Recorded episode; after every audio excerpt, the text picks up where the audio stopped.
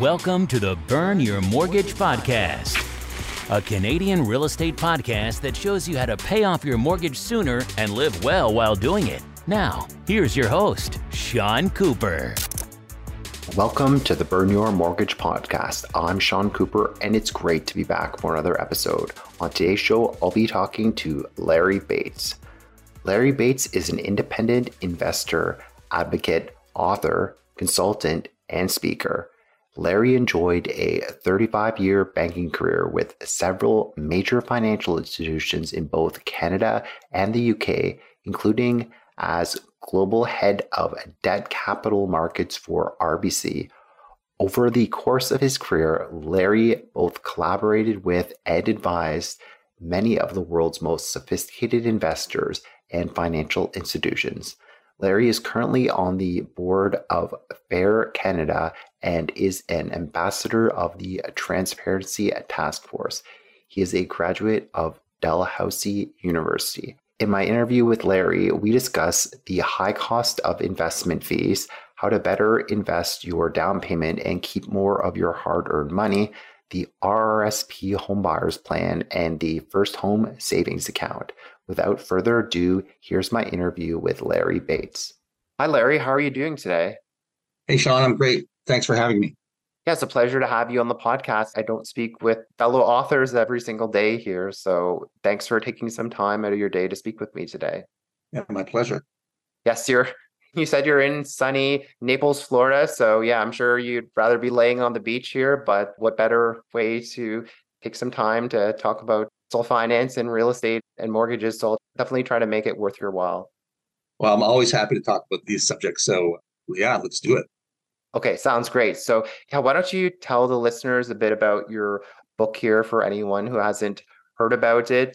Like you definitely hammer home the point about Canadians paying the highest investment fees in the world there. And yeah, your book was definitely very insightful on that. But why don't you talk a bit about your background and what your book talks about in terms of investment fees. I guess for in the context of somebody like saving towards their down payment to buy a house. Sure. Well, I spent a few decades in the investment business dealing with large companies and governments and financial institutions. I didn't deal with individuals, but great career in the in the investment business. And a few years ago, my book came out five years ago, by the way. It's called Beat the Bank. Two or three years before I wrote the book, I had a call from my sister who lives in New Brunswick. And she said to me, Larry, all we hear about is how well the stock market's doing, but our mutual fund that we've owned for 15 years just hasn't done very well. We don't know why. Can you have a look? So I Googled the fund, which was a bank mutual fund, and said to my sister, Well, do you realize you're paying 2.3% in fees? And she said, We're paying fees? And I said, Yeah, yeah, you're paying 2.3%. She said, Oh, you mean 2.3% of our gains. And I said, no, no, 2.3% of the total amount you have invested. You pay that every year, whether the market goes up or down. And if you've owned that fund for 15 years, you know, paying that amount every year, you've lost about 35 plus percent of your money to fees. I guess the compounding really works against you in that case there. Yeah, compounding works both ways. I mean, compounding is great when it's in your favor. And with fees, it really works against you in a nasty way. Anyway, so my sister was a smart woman. She really did not understand, and most Canadians don't understand how much they're paying in, in costs for mutual funds. And most people, if you go on my website, larrybates.ca, you, you can find a little calculator. Most people are losing about 50% of their total returns. Wow. 50%, that's five zero percent. That's a, yeah. a big amount of money. Over time, that's the compounding effect of the fees really destroys half your returns. And that's sort of shocking statistic, but that's how most Canadians invest. They do what their banks tell them and their advisors tell them, and they end up buying these really terrible investment products. So, anyway, that got me sort of fired up and got me on this track of writing the book. As I mentioned, it's called Beat the Bank. And the, point of it is that there are great investment products and also not just newcomers providers, but also the banks themselves offer great low cost products and great ways to invest. And if you can figure out how to do it, which is not that hard, it's very simple, you can beat the returns of bank mutual funds and the insurance mutual funds, et cetera, and do much, much better. And that's whether you're saving for a down payment or saving for retirement or whatever. And so the book is really two parts. The first section of the book is you're probably getting shafted with fees, and here's how. And the second part of the book is here's how to do it a lot smarter to end up with a lot more money at the end of the day. Well, you definitely shared some very surprising things, especially with that half year returns potentially being eaten up by the bank there with their fees. Like 2.3% may not seem like a lot, but definitely when you have compounding working against you, as you showed there, demonstrated, it can definitely add up a lot there. So I guess the, the whole idea is the, the bank maybe you can comment on this, but the bank just basically wants you to take out all your financial products with them. Like ever since you're younger, you have a savings account with them, and then you eventually get a a checking account and yeah, I'm sure they make some money off the fees, but I would imagine they're trying to really get people to to buy those investments because that's probably where where they make the line shares of their money. And same with the mortgages there.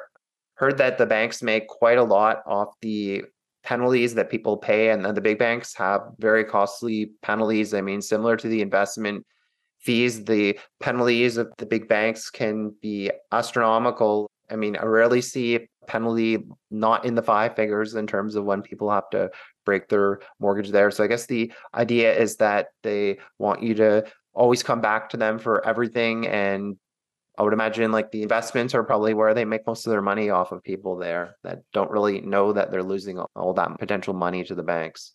Yeah, I think the banks in many ways provide a lot of good services. I mean, the one very valuable service they have is pretty incredible be safe putting your money in. That's not always the case in, in other countries in the world. So, but the banks are out there to make money. And like I said, they want to sell you the high fee products. But if you figured it out, and again, it's not that hard, the banks themselves offer super low cost products that are, you know, if you do a little investigation, you can take advantage of. So, you know, I'll just say that the three principles of my book are number one, take a little time to learn investment basics. And you know, that financial basic that would apply to mortgages as well. Well, really that's the other two is take a long-term perspective and make sure you don't pay too much in fees. But you know, the main point is if you take some time to learn investment basics, mortgage basics, it's going to pay off in spades. No, definitely. You've convinced me about that there. And before we move on to our next topics here, you touched on it here, but I just want to make sure that we spoke about it specifically here. But yeah, let's say that somebody's saving towards the down payment on a property. They're several years away from reaching their down payment goals. So instead of just buying GICs or putting in a savings account, they decide to invest their money in, in the market. I would think that many people would just go to their bank and ask for a mutual fund and and end up buying it that way. But as you mentioned there are other options out there. There are other low cost options out there like index funds and ETFs maybe you can just talk a bit about the lower cost options out there besides the big bank mutual funds with the typical 2.3% fee. Yeah. Well you need to learn a little bit of investing in order to get into these lower cost products. Again it can be super simple you know, there's my book, there's other sources, but you can open a online brokerage account and the banks provide this. There are other providers as well. They all do a pretty good job. And you can open TFSA account, first home savings account or whatever, and put your investments in super low cost ETFs that mimic the stock market. And the fees on those ETFs would be a tiny, tiny fraction of what the fees would be for bank mutual funds. And that savings goes right back into your account.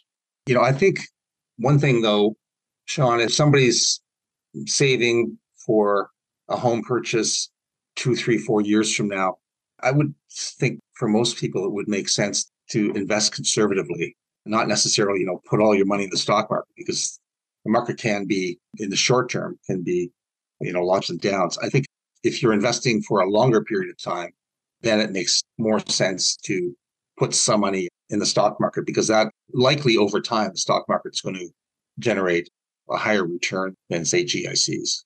But you know, it's important to understand these things and make the right investment choice, not just low fees, but the right balance of really safe investments like GICs or bond ETFs versus investing in a stock market. No, I agree completely. And for listeners, this isn't investment advice or anything like that. But yeah, definitely time horizon is important. So if you're planning to buy a house in the next six months, probably not a good idea to do 100% equities or something like that. You definitely need to make sure you have your time horizon in mind there. But yeah, thanks for sharing your insight on, on that there, Larry. So why don't we jump into a couple ways that many first time home buyers save towards the purchase of their first home there. So yeah, they figured out, let's say a first time home buyer has figured out that he or she wants to own a house maybe in the next like four years or so. So they decide on the right type of investments and their last decision is what type of account to hold it in there. So I would say most people will use both accounts because the RSP home buyer plan only has a limit of 35,000 and the first home savings account only has a limit of 40,000. So I'd say many people would use these together, but if you could talk about like the two main ways there, RSP home buyer plan and first home savings account, that would be great. Sure. Well, the first home savings account is brand new this year, and it is a fantastic tool for first time home buyers to get some free money. You know, as you know, Sean, the an individual can put up to $8,000 per year into one of these accounts, first home savings accounts. And when that money is deposited in that account, that creates a tax benefit in that if you put $8,000 in that account, that $8,000 is deducted from your taxable income and therefore reduces your tax payment and would likely result, result, all things being equal, result in a tax refund in April. So it's something that an account that every person who is considering or is like is planning to buy a home in the next few years should take advantage of. That is, as long as you're paying taxable income right now. If you're not paying taxable income, if you're not earning income right now, there's no point in investing or in claiming the, the tax deduction because if you're not paying tax, you're not getting any benefit.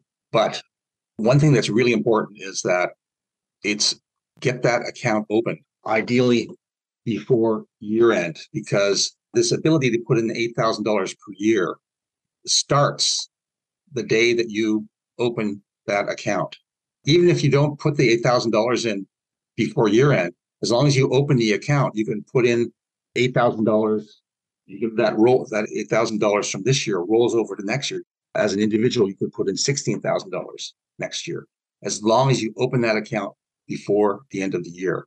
And as you mentioned, Sean, that there's a maximum amount that you can put in that first home savings account, and that is forty thousand dollars. So you could put in eight thousand dollars a year for five years. So could your spouse. So that's forty thousand dollars each, so $80,000 potentially for a couple over a five year period. And obviously that's, you know, that's a big chunk of money. And again, the benefit is you get a tax deduction when you put the money in. And when you take the money out and buy a home, there's no tax at the back end. So it's kind of like the best features of TFSA and RSP. So it really is, you know, in a way, free money. For example, if you and your spouse earn around $70,000 a year, you're paying your marginal tax rate is about 30%, roughly. In other words, the last dollar that you earn, you're paying 30 cents of tax on that.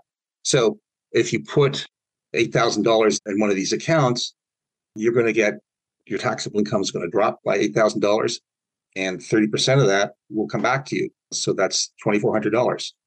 And then you can use it to contribute that to the FHSA the next year as well to get a head start. Exactly. And if your spouse does it as well, that's close to $5,000. And if you both do that for five years, that's $24,000 tax savings. Wow, that's a big amount. I mean, we're not talking about pennies or anything. This is thousands of dollars. Yeah, it's huge. I mean, this is a fantastic tool for those that are savings for a home.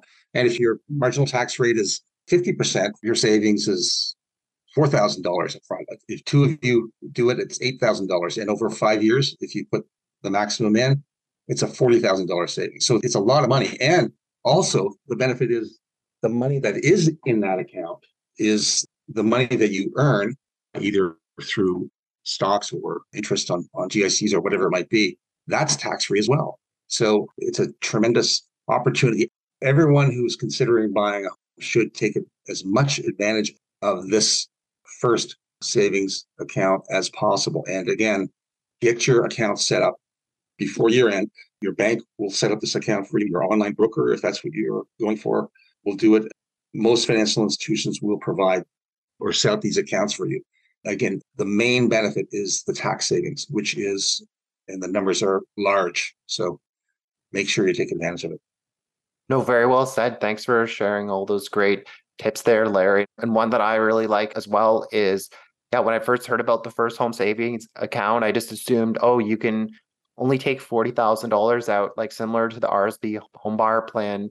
You're only able to take like $35,000 out of that account, but that's actually not true. If you invest your money, let's say you, you're only able to contribute 40,000, but that doesn't mean that you can only take 40,000 out of the account. Let's say you contributed 40,000 and then you grew your money to $50,000. That means you can actually take 50,000 like whatever the account grows to, you can withdraw the full amount there and that's again tax free and you don't have to pay it back like the RSP home buyer plan. So that's why I really like the FHSA as well. Yeah, if you invest $8,000 a year and put $8,000 a year into this account and you earn 5% interest over five years, that kicks in an extra $13,000. So you'd have, instead of $40,000, you'd have $54,000. Wow, that's amazing. Yeah, many people don't realize that. They think they could just pull 40,000 out, but yeah, if you invest your money well and beat the bank like your book is called there, then you can use all those investment gains to have an even bigger down payment there. Yeah, exactly. Well, thank you for sharing all of your insight on the first home savings account there, Larry. And I, also, you mentioned that you wanted to talk about the RSP home buyer plan there. So, yeah, it's not like the RSP home buyer plan is obsolete now. As mentioned, the first home savings account has a limit of 40,000. So, it's not going to be enough for most people there, depending on what real estate market they're buying in. So, yeah, maybe you could give people a bit of a refresher on the RSP home buyer plan and why it's still useful today.